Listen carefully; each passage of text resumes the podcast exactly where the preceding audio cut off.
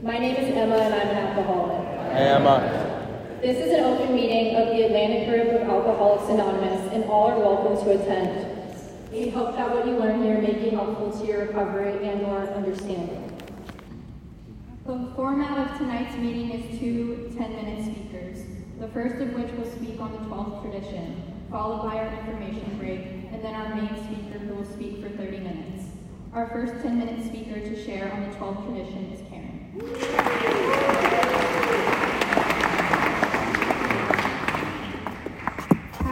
I'm Karen. I'm. I'm so grateful to get to share tonight.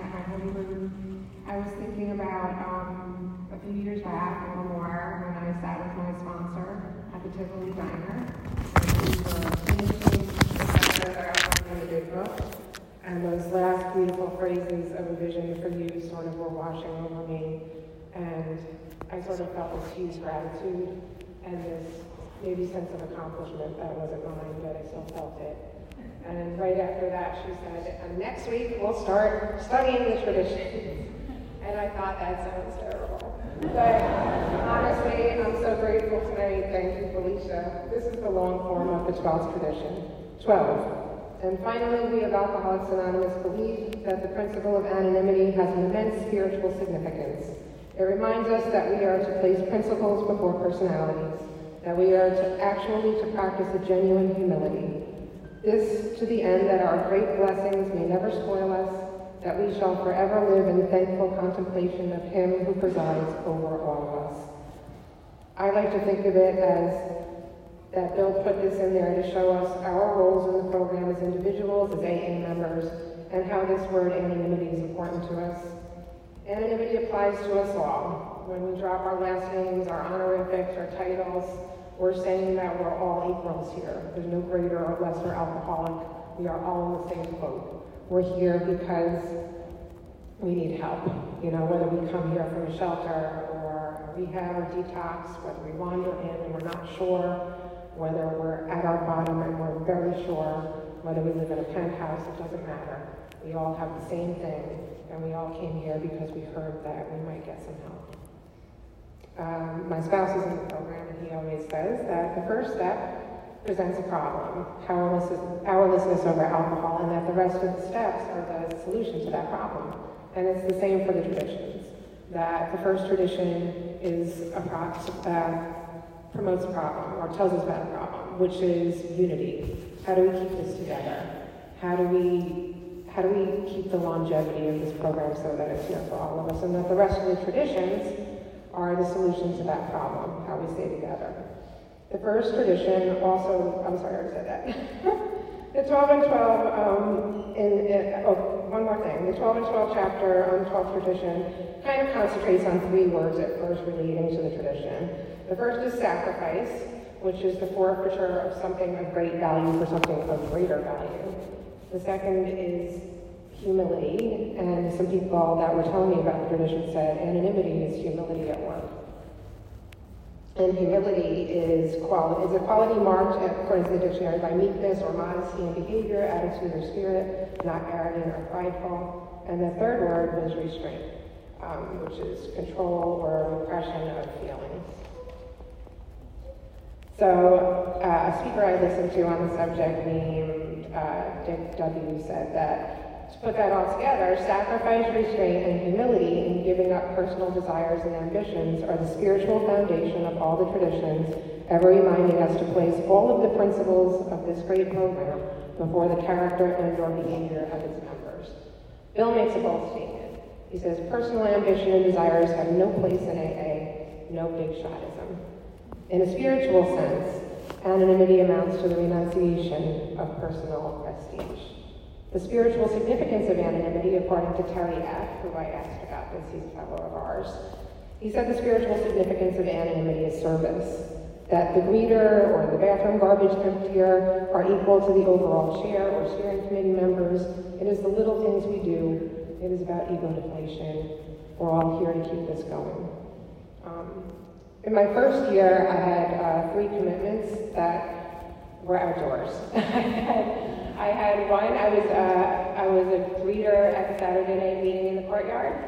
My second one was uh, I was the, the hustler. I, I I kind of shooed people away from the front of the Wednesday church after the meeting so they wouldn't congregate. And the third was I kept people from smoking in the courtyard of this meeting. And when I first came in, I was so grateful to have these commitments, to have this sense of purpose, to feel a part of. It didn't matter what I was doing, I was so happy to do it. You know, I was so completely amazed by every sober day I had. And then I started to get ideas, you know. I started to think, you know, maybe, you know, next year, this is like, what are we doing next year, time of year, commitment wise. I thought maybe next year it would be kind of nice to just like get an inside commitment. Like just get in a building. Like maybe maybe that would be like a great commitment to have. Like I kind of would like that. And then I thought, you know, I started to get a little, you know, ambitious maybe. And I thought, you know, those basket pastors look really official. Like that's a really important thing. You know, that would be kind of a cool commitment to have. And then I got sort of covetous, you know, as the year got closer to the end of the year, I said, you know, boy, that literature table looks pretty sweet. I like books. I could sell a book. that looks like a great commitment. And as the year rolled on, it came to be December of my first year, and I got a call from the greeting chair who said that you'll be greeting from 6.30 to 6.55, and God help my ego and self-centeredness, but I was like, all right, you know, cool. And I showed up, I showed up to greet, and I stood in the hallway right there, and I waved and I welcomed people. And a little while into that commitment, I noticed this guy across from me. Um, well, certainly younger than me, he wasn't a kid, and I'm always fascinated sort of to talk to people that got this late like I did. And I struck up a conversation, and he said, you know, I asked him how much time he said, he said 34, and I'm expecting days. He said years, like 34 years. And he was a phenomenal reader. He was so kind to the newcomer. He, he was happy to show people where the coffee is. He was happy to show people where the coffee and cookies were, or where the seats were open. And I was really humbled in that moment. I thought, okay, he's greeting. That's pretty cool. And then the next week, I met somebody in the greeter group before us that had 40 something years. And also just one of the kindest people you could meet. Also just there to make people feel great. And, you know, I learned an important lesson. And honestly, reading is like one of the greatest commitments on earth. I loved reading. I met some of my closest friends in the program reading. I, I got over a fear of talking to people I didn't know reading. It was phenomenal. And I learned from those two individuals that the group needed greeters, so they greeted. it, no, nobody was too big to do anything here. They greeted and they were happy to do it and that was a big lesson for me. Bill W. at an international convention in 1960, um, I think it was in Long Beach, said, What a lucky break of that word anonymity, this deep spiritual bearing of it. That last tradition is most important, is, is most intimately and spiritually related to the first, which intrigues us, no matter what our concerns and tenderness for the individual may be. The common welfare comes first. Underlying all these traditions in their several aspects and function is the deep, is the deep spiritual significance of anonymity. We are all equals here, standing shoulder to shoulder, just trying to secure the destiny of, of this program and just keep it united for the next person that comes along and says, you know, I hear, I they can help me there. Thank you.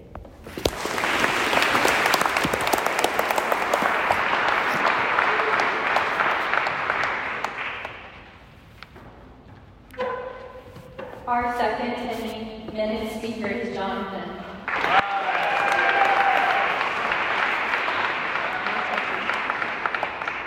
Jonathan McCullough. Jonathan. Started in District 30th of 2013. My sponsor is here, sitting right there. Uh, I think he knows he's fine. Um, and I have a home group. Uh, it's called Alphabet Soup. We meet in Brooklyn in various locations three days a week. Um, if that makes any sense to you, don't worry. It doesn't have to make any sense to you. You're in the right place. Um, Yeah, so it's gonna be quick because I've now been sober twice as long as I drank. Um, so I try not to share about what it was like too much, but if, if, if you can relate to any of that, there's at least 200 people here that can kind of like, fit your story better than I could if I don't. Um, you know, my, my um, alcoholism is characterized by control, first time, followed by a lack of control every time thereafter. Um, you know, I think that I might have control. I, I think that I might be, you know, having a grasp on the situation. Um, but you know, like what it looks like to me is um, the people who work at ward know me on a first name basis because I go there so frequently. Um, I knew new staff because they weren't there in previous visits. Um, you know, I, God, my friend, it's adorable. He has a, um, my uh, contact picture is all of my booking pictures from jail. Um, so it's like six of them just in a cute little thing. So that's adorable. Um, you know, and it looks like being able to complete community college, which um, I, I like to think I'm fairly capable of at least showing up to school, um, which is all I found out in sobriety it took to get done. But you know, that's what it looks like, right? Like I, I, I can't complete anything in my life because alcohol becomes the primary purpose of my life. Um, the feeling that alcohol gives me is just like I can breathe, I can relax, you know, my shoulders go back. I don't feel like I'm any less than anyone around me. I feel like I'm actually better than probably. Um, you know, and, and that feeling is so elusive. Um, and, you know, the big book says it better than I can. So while I admit it is injurious, I cannot differentiate the truth from the false. So the fact is that my parents keep kicking me out of their respective homes. I keep ending up in beautiful gun club jail, um, South Florida. Like all of these things, I don't see as like, oh, I was trying to get or I was trying directly before these situations occurred. I can't see that because, um, you know, uh, it's just a marvelous little thing, alcoholism. Um, so, you know, when I when I finally decided to get sober, like the last year before I got sober, um, I remember I, had turned 20 and I was crying. I couldn't even drive my own car. I was prey to misery and depression. I was crying in the backseat of my car. I had decided to talk to my mother again, like today. It was my birthday. I figured I'd grace her. Um, and I was just, I, I, I told her, like, I can't. Like, you know, it was so debilitating. I was just so depressed.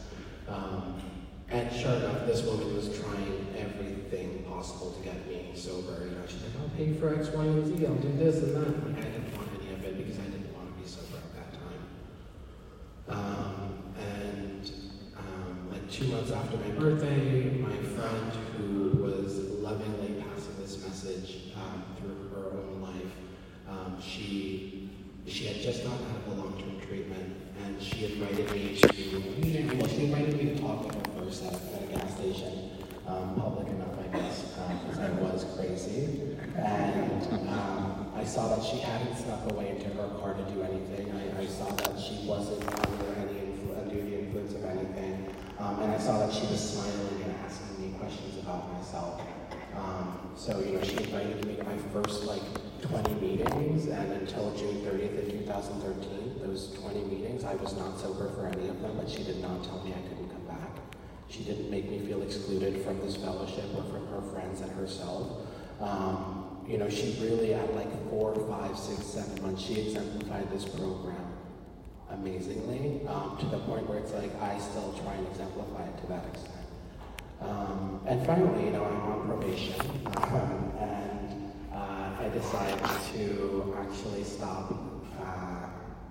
You know, I actually decided to get sober for probation after the second month, um, and there I go. You know, um, great. Uh, Grace is great because um, in where I'm from, uh, we have this program where uh, for every meeting you attend, you get ten dollars off of your court fine.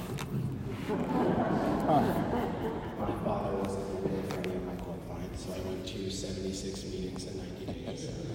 Um, you know, that was just enough. Um, I was using my friend as an a la carte sponsor. until February 11th of 2014 when I met my first sponsor, um, who was another powerful example of this program. He had retired from a very good career to make an amends to his mother and father in South Florida, um, so that instead of putting them in a 24-hour care facility, he would be there along with an assistant aide um, to make amends to these people. Um, so, you know, another perfect example. And, that, you know, I met him finally. My friend was ecstatic um, that I would no longer be using her. uh, and, you know, another, another moment of grace is that he lived 45 minutes away from where I did at the time. I would lie and tell him I did the reading, but I would listen to the audio tape on the way there. Um, sometimes circle and work on the park and museum if I had to finish it. It was a longer chapter. Um, and for whatever reason, it worked.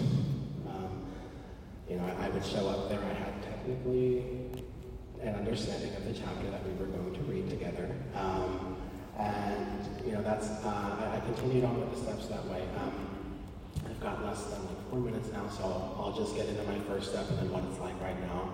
Um, for me, alcoholism, what I, what I, what I learned then and what I've since believed um, is that it's a threefold illness. I have a, a disease um, that centers in my mind, right? And I have this physical allergy, which is typified by an abnormal reaction to an external substance. So um, the fact that my friends can have alcohol and they um, have one or two drinks and they stop because alcohol is a toxin and your body's natural reaction is to stop ingesting said toxin. Um, their body listens to them, to their mind, and they're, you know, they stop. However, I don't. I just continue going and I get this lack of control.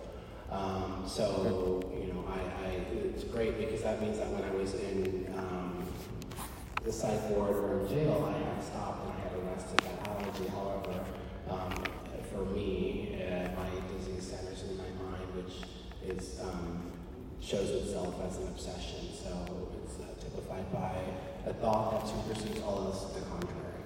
So, you know, that feeling that I explained of like me resting my shoulders, me relaxing and breathing, I remember that alcohol did that for me the first time I got drunk. And I latched onto that, and I couldn't see any of the other things that alcohol was doing to me, right? Like failing out of community college four times, um, getting kicked out of my father's house too many times, um, and I couldn't see any of these repercussions um, as repercussions.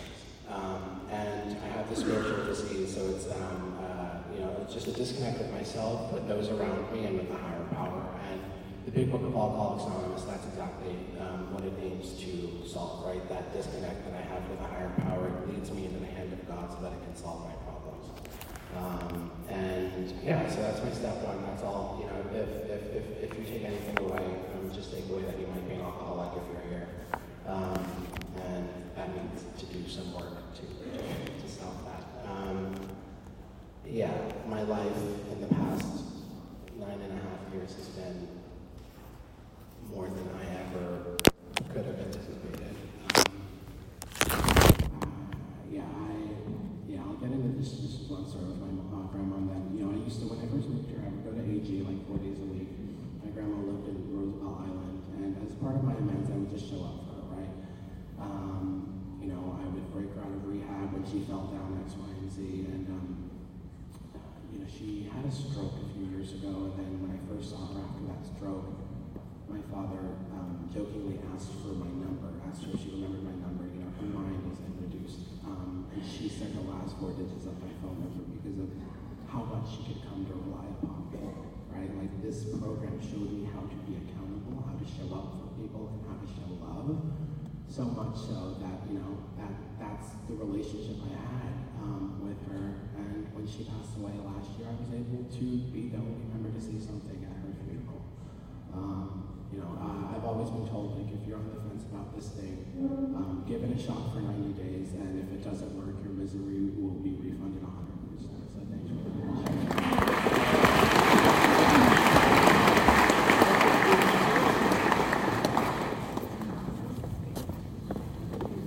Hi, my name is Rachel and I'm an alcoholic. And our main speaker tonight is Mary.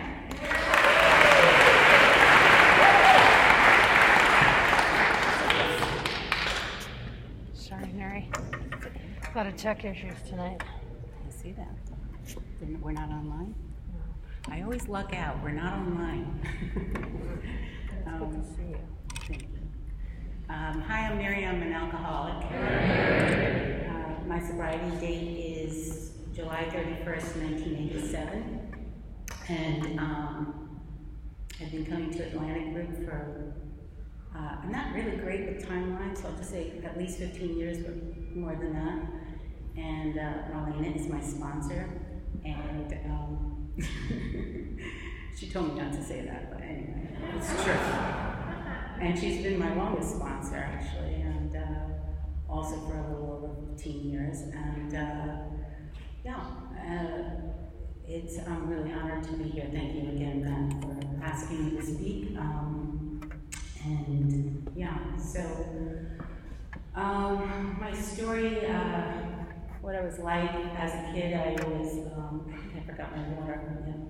Um, I was uh, pretty um, before I started drinking, I was, uh, I had a lot of anxiety. And uh, my parents were not alcoholics, but I, it was a pretty crazy household. Like, um, I'm one of six kids, and uh, maybe we're not kids anymore, but anyway. I had five siblings, and uh, Italian family, and Catholic, and a lot of rules and strict, and um, a lot of yelling, and, you know, all of that. So um, by the time I was a teenager, I was, you know, just always in fear. I couldn't really, um, I didn't really want to even talk. Um, I was worried about what everybody thought of me. I was worried about, I feel like I have to put this down a bit.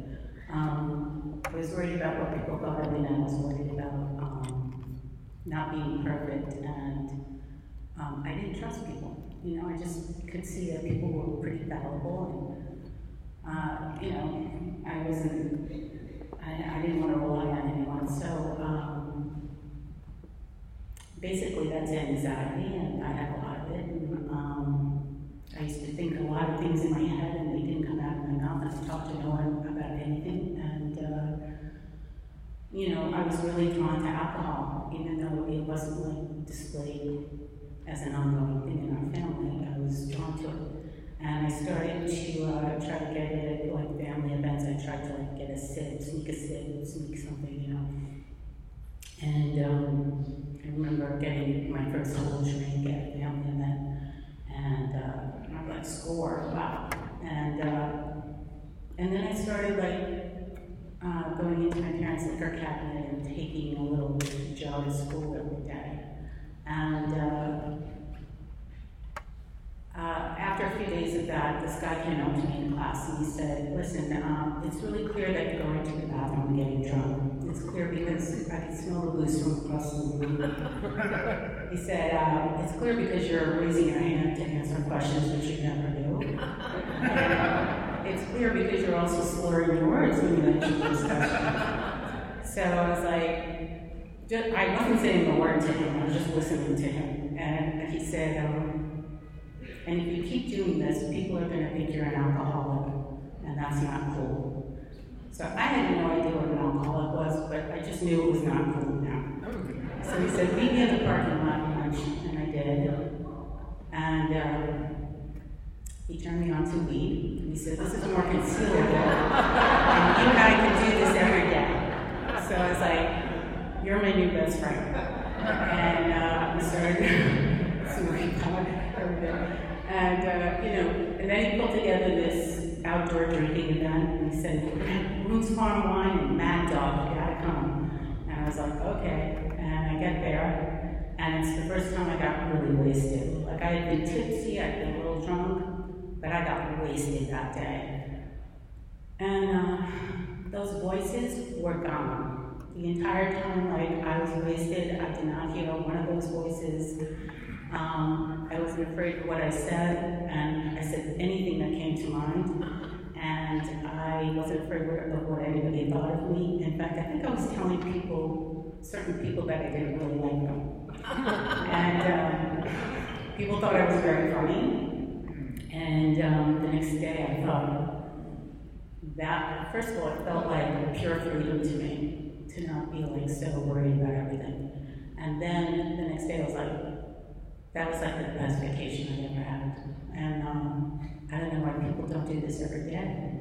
You know, it seemed like necessary even. Um, but I couldn't get to it every day because my parents were really strict and we lived like 20 minutes from the nearest town in upstate New York. And um, I started to, um, you know, lie and uh, make promises I knew I wasn't going to keep, make promises I knew I was going to break in a few hours, you know. Yes, I'll be home at 11.30. Um, you know, stuff like that. And uh, my parents and I started arguing a lot. And after about a year of that, I, I was graduating, I had just graduated high school and I broke yet another curfew, and um, they woke me up early, and um, they put a suitcase in front of me, and my siblings were all planning, and they said, you either have to follow this longer list. I mean, they didn't say longer list of rules, but they read this list of rules, which was more severe than the, what was going on prior to that. So I was like, and, uh, or you have to leave immediately. And I took the leave immediately option. I moved in with some friends of mine who had an apartment. And I was like thrilled. I was so happy. I wasn't so happy that they were kicking me out at 17 years old. So, but, uh, so I was mad at them, but I was really happy to be out. And I started to, um, I had no restrictions, so I started to drink daily.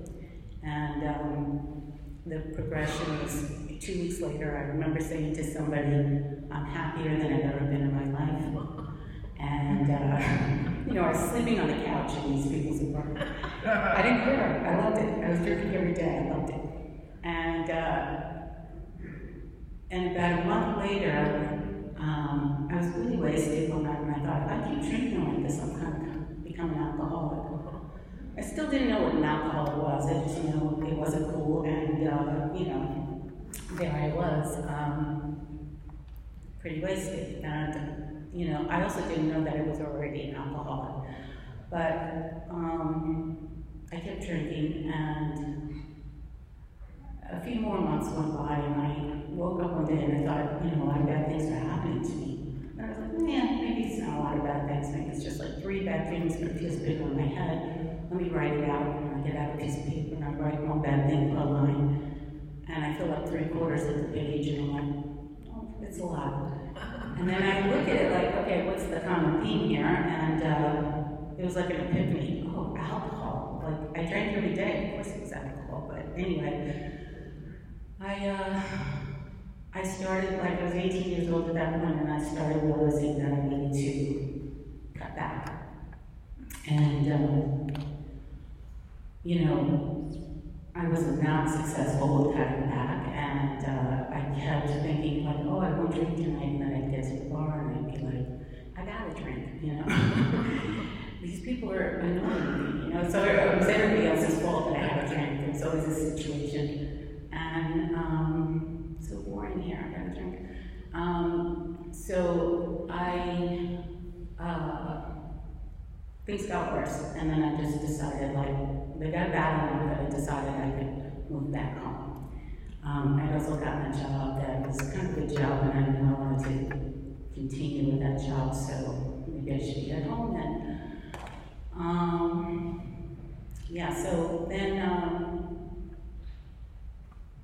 when I moved home, I realized, like, I'm not going to be able to drink the way I like to drink in front of my parents. I don't really drink. And um, so I decided to not drink. They weren't giving me any rules. They were like thrilled to have me back.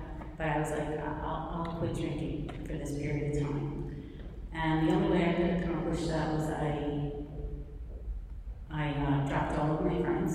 And I just went to work and I came home and went straight to my bedroom. And I stayed in my bedroom until everybody else in the house was asleep. And then I'd go downstairs, get something to eat, and go back up, and then go to work the next day. And um, it, it was the only way I could accomplish it.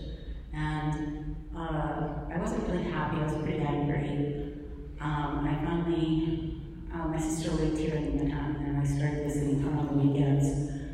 And she said, oh, go to this temp agency and see if they'll a job. And they offered me like more money for an easier job, you know, right? And I was like, okay.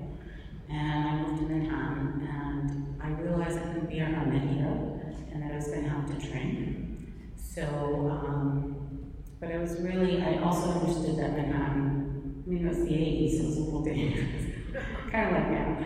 And, uh, and, uh, you know, I, I realized I was going to have to figure out a way to really cut back. And, um, you know, I kept layering different kinds of controls over other controls. Like if something didn't work, I didn't get rid of it. I just kept adding more in.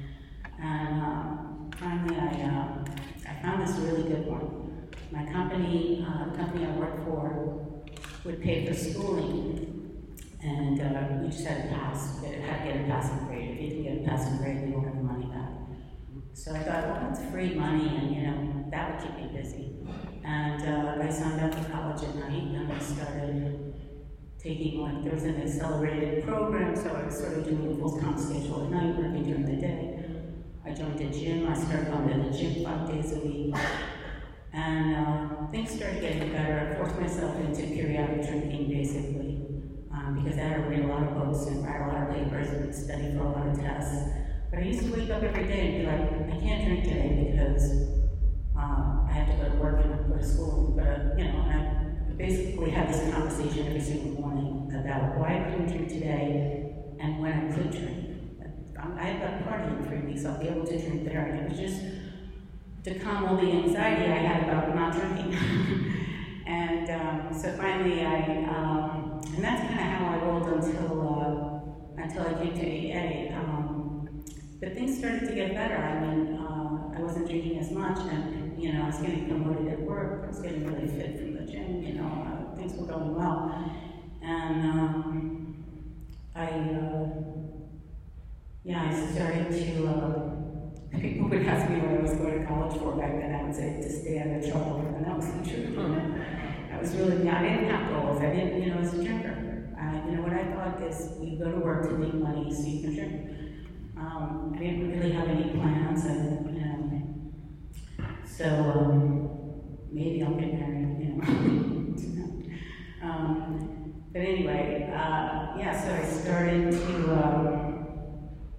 I was just before I came to AA, I was up for another promotion, and um, you know, they told me I was the shoe-in, and I was going to get it, and I was going to be managing this new department. I started to get a little afraid that my behavior uh, wasn't, you know, managerial enough for this very conservative corporation that I worked for. And um, we had parties at work, and you know, I always had to worry after. You know, the, when I did get wasted once every few weeks, I would be like asking people the next day, what did I do? How did I look? You know, um, did I seem sloppy? Did I, you know, did I look like an alcohol? You know, um, and I make a scene? Um, I had this list of questions. How did I get home last night? I was blacking out all the time. So um, I, I, uh, what got me to AA is basically um, my horrendous love life, and uh, I I had I met this guy, and he, he checked all my boxes. My boxes were not great boxes, but he checked all those boxes. I mean, I had like ridiculous stuff. Like he had to be this tall, dark hair. I mean, stupid. But anyway, he checked every box.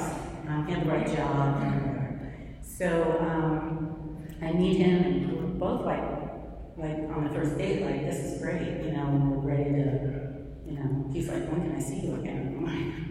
I don't know, two days. Um, and, uh, you know, I, within a week, was, I decided he's the one, I'm going to marry him. And, uh, you know, in a few more weeks, I started to see, like, he's, he's um, you know, there's something wrong here. It's not that great. Um, he doesn't really spend enough time with me, and he's not really, like, very attentive, and he's, you know, there's some things that are wrong here, you know? So, um, I said to him at one point, I have all these priorities over me. I think I, remember listing like five things, and he said, "Oh, this one of those things wasn't a priority for me." So I was like, "Yeah, okay."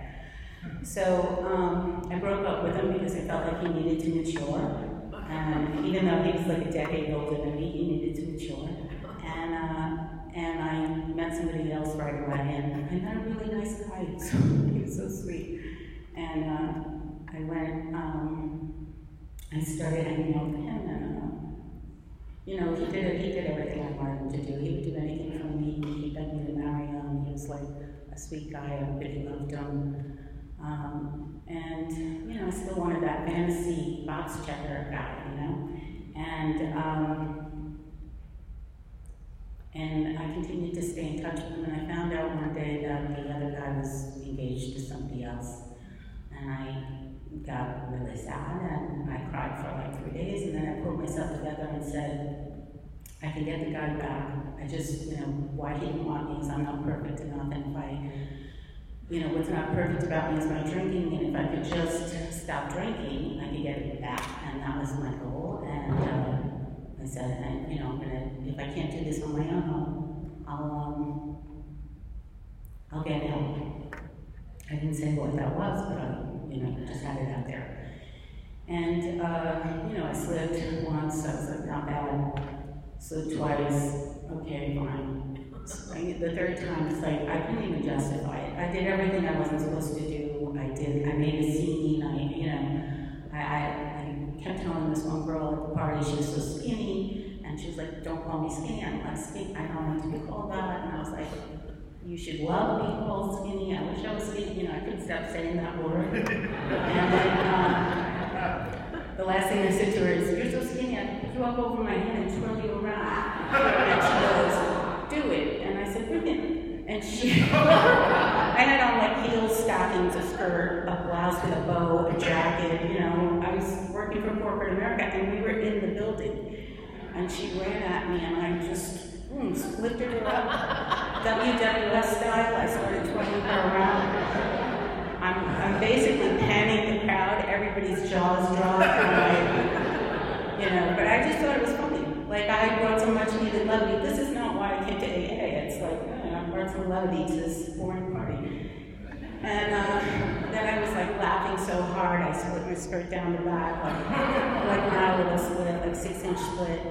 Then I just tied my jacket around my waist and kept drinking. And, uh, you know, I, then I got vomited in the men's room because the women's room was too far away. And, um, by the way, like, I always need a boyfriend to get me home safe. So, you know, I had invited my boyfriend to this party, and uh, he was fine. He was always, he was a good Al guy. Um, and, and then I slipped out of the party to go call the ex. And when I did that, I started hearing these voices like, you don't want this guy to know you're drinking, why are you calling him? And this other voice said, she's not calling him, the alcohol's calling him. And the first voice said, you're gonna hate yourself in the morning, and the second voice said, it's not morning. And I looked at my fingers pressing those ones, and I knew I couldn't stop them, and I knew it was the alcohol. And then he just picked up and goes, I can't talk. So I thought, oh my God, it was me. He doesn't know. He knows I was drunk. he doesn't want to talk to me. But you know, maybe he was sitting in front of his fiance or something. I don't know. Whatever. Um, so just then, my boyfriend walks out and he goes, "Honey, what's the matter?" Because I'm looking at the phone in her, and I'm thinking, as I'm like slowly turning my head to him, I'm thinking, I need a really big distracting lie to tell him so that he doesn't know, you know, what, what I was doing and they're like lies are racing through my head, and I'm like, no, no, oh, that's good. Okay. And I go, I'm an alcoholic and I need help. and he gasped, and then I gasped, and then he said, honey, you're not an alcoholic. And I was like, wait a minute. And it's like, as soon as I heard that phrase in the air, I knew it was true. And I was like, it's true, I'm an alcoholic and I need help. You know, and so I got to go to AA that night. AA was like, this is 35 years ago. It was like a secret society. I had no idea what I was getting into. So um, when I called Intergroup, they were like, where do you live? I'm like thinking, they're, they're going to come and try to get me. and um, I, I was like, just find me a meeting on the Upper East Side. I live in the town west, Upper East Side. Um, and then I, I went to that, and uh, I thought it was pretty fascinating listening to that speaker. And then uh, they went to a break and they counted days, and I was like, oh, they took a few days off, okay. to do that. And then uh, they did anniversaries, and I was like, nope, we're not coming back. And I instantly, when I heard, like, I heard somebody say nine years, I turned around and looked at the exit, and I felt like people were blocking it, you know, but they weren't going to let me out. And uh, and so I, and then they said literature table, and I went there and I picked up a lot of literature, and I um, thought, this is it. I'll read this stuff. I'll be fine. I'm not coming back. And they did encircle me, and you know, I stayed for the meeting just to be polite. And then uh, outside, they uh, they talked to me, and they were like surrounding me, and uh, they asked me to go to a diner, and um, I said yes to be polite, even though I've never gone to a diner before. And I said, um, I don't, you know, I was trying to let him down. I don't know if I'm really an alcoholic, and I knew I was, by the way. And they said, well, when was your last drink? And I said, lunch. And they said, all right, well, uh, you don't have to drink tonight. And when this guy said that to me, I thought in my head, you know what? I really don't feel like drinking tonight. And that's unusual.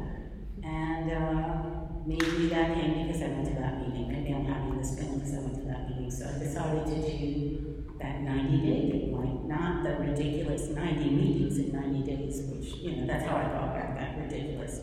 And, uh, but, you know, I'd go to, I, I'd try it for 90 days. And um, pretty early on, I realized, yeah, I do need this. I am an alcoholic, and I'm going to stick around. Um, maybe not forever, but I'll stick around, know. So um, I started going to meetings. I uh, eventually, um, you know, I, I wasn't on any kind of a clean cloud in early sobriety. I, I broke up with the current boyfriend in like a week because I knew I wasn't really, um, you know, I, it wasn't nice that what I was doing with him, you know, I wasn't, he wanted more than I wanted to.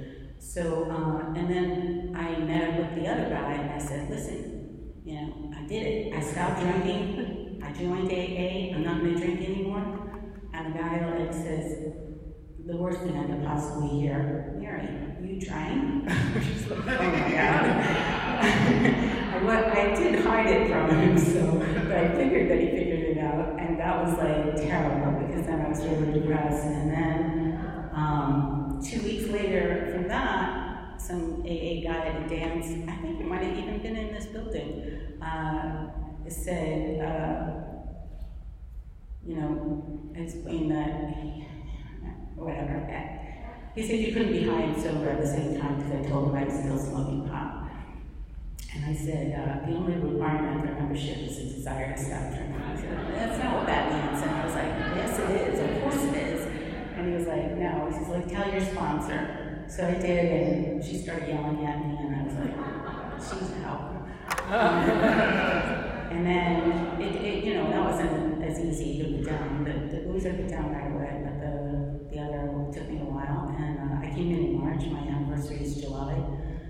And uh, yeah, so, I eventually got there. And uh, AA has been the best decision I ever made. It took me a long time. You know, people used to say to me that nobody thought I was going to make it when I was like a newcomer because I wasn't really thrilled, you know. And uh, people would say, "You're not going to make it." And that's my face. You know, whatever. I'm not worried about that.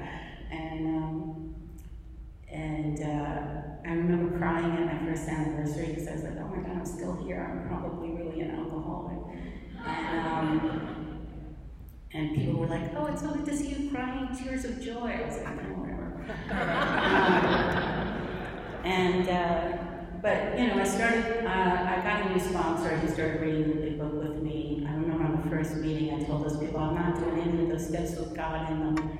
And, uh, you know, I knew I was powerless over the alcohol because I had spent a long time trying to control it, so I knew I was powerless. But the, the two and three, I, I really, you know, he explained that I just needed some a higher power that wasn't me, and that made sense. And uh, you know what they say about the, the director of hormonal strings. I was really stressed out because I felt like I had to do all of that. So I uh, I did start. Um, you know, prayer, getting there and getting around to that. So Uh, then I did my four step, thank you. And, uh, and as I wrote page after page, I thought, I'm not telling this stuff to a guy, and, and I got a female sponsor. I let her know, you know, why, and, uh, and I did my fifth step. And when I did that fifth step, I had uh, talked to this sponsor about stuff I hadn't really told anybody. Most of it was stuff I hadn't told anybody. So it was really bottled up inside of me. And the relief I had from doing the fifth step was um, like awesome. And I felt like I was 15 pounds lighter that day, and I felt like I was floating. And uh, you know, then I she left town right after that. We did the six step prayer, and she left town. She moved away shortly thereafter, and you know, I went through sponsors one after the other, and I finally got a sponsor that took me through the rest of the steps. Um, she did a great, like, she really helped me with amends. With my parents were the hardest amends for me, and um, we started with a living amends, and then I got to that got me to a direct amends. Um, and part of it was just like I was really estranged from my family. I went to family events, but when I went, I wasn't really present. And uh, I felt like angry all the time there. And I started just showing up and trying to help. But the amends was to call them once in a while, which I didn't do at all. And um, so I started calling them. I said, well, the most I can do is once a month. And, you know, and then it got more and more often. And then one day I just said, I love you. And we, I, I didn't hear that the whole time I was growing up, so that was like a weird thing to have slipped out of my mouth. And uh, I didn't even feel like it was true, but um, but they were thrilled, and uh, they said back right away. Um, you know, the ice started to melt, and our relationship started to get closer and better. And uh, you know, AA is, um, you know, today I do have goals and ambitions. Um, I have. Um, I have this program to maintain my sobriety. I love the 10th step, it's my favorite step. And I do it often, um, almost every day, but not, sometimes I miss it. But um, it's, it's just a real growth step. If you're not doing it, get to it because it's the best. Um, it's like I, I, you know, that, that whole, you know, trust God, clean house, help others. That clean house, that's what that is. And um, I feel like my apartment is always a good measure of my sobriety. When I start letting it get messy, like something's wrong with me. And uh, in order to maintain it, I really have to do an inventory. You know, even if I have everything organized, if I organize something, I might have to go in there in another six months or a year and reorganize it and go through it, you know. And it's the same thing um, with my sobriety. And, you know, I've got, so it's hard for me to put in words what I've gotten out of this program, but, you know, certainly a huge reduction in anxiety, and um, I, I do not crave alcohol, drugs, anything, nothing. And uh, I have my relationships with my family. and I got to, um, I had this epiphany one day about work where I was turning my work, my career, every time I moved from one job to another, I kind of installed my family in there. Like my bosses were always like my parents, and I was fighting. I had a mean sister, and I had the brothers that I fought with, and the parents were trying to like not really helping me, but just controlling me. And I just, you know, I would do that in every place I went. One day I had this epiphany because of the step work that these people are not my family, they're not even my friends, they're just my colleagues, and I need to be more professional. And I started going to work and saying good morning to everybody, and just putting nose to the grindstone. And my manager called me in after about a few months of this, and she said, "Are you in therapy or something?" I was like, I don't know why. And she said, um, "She said, you know, you're you've changed for the better. you know, I just want to let you know we appreciate it." And you know, that's you know, I got into a job. I was doing the work I was doing. I didn't really love, and uh, I do a job that I really like now. Most of the time, and sometimes it's a little work is working. So, but um, if you're new, um, you know, one of the things I did when I was early on, was I kind of thought about leaving a lot, is I listened to the people who talked about slipping. And uh, I was always hoping for a good story, and uh, I never heard one. So I was able to uh, keep sticking around. They sort of scared me into sticking around. And um, This is one of the best meetings I've ever to, and it's a, it's a great program, and I hope you all keep coming back. Thanks.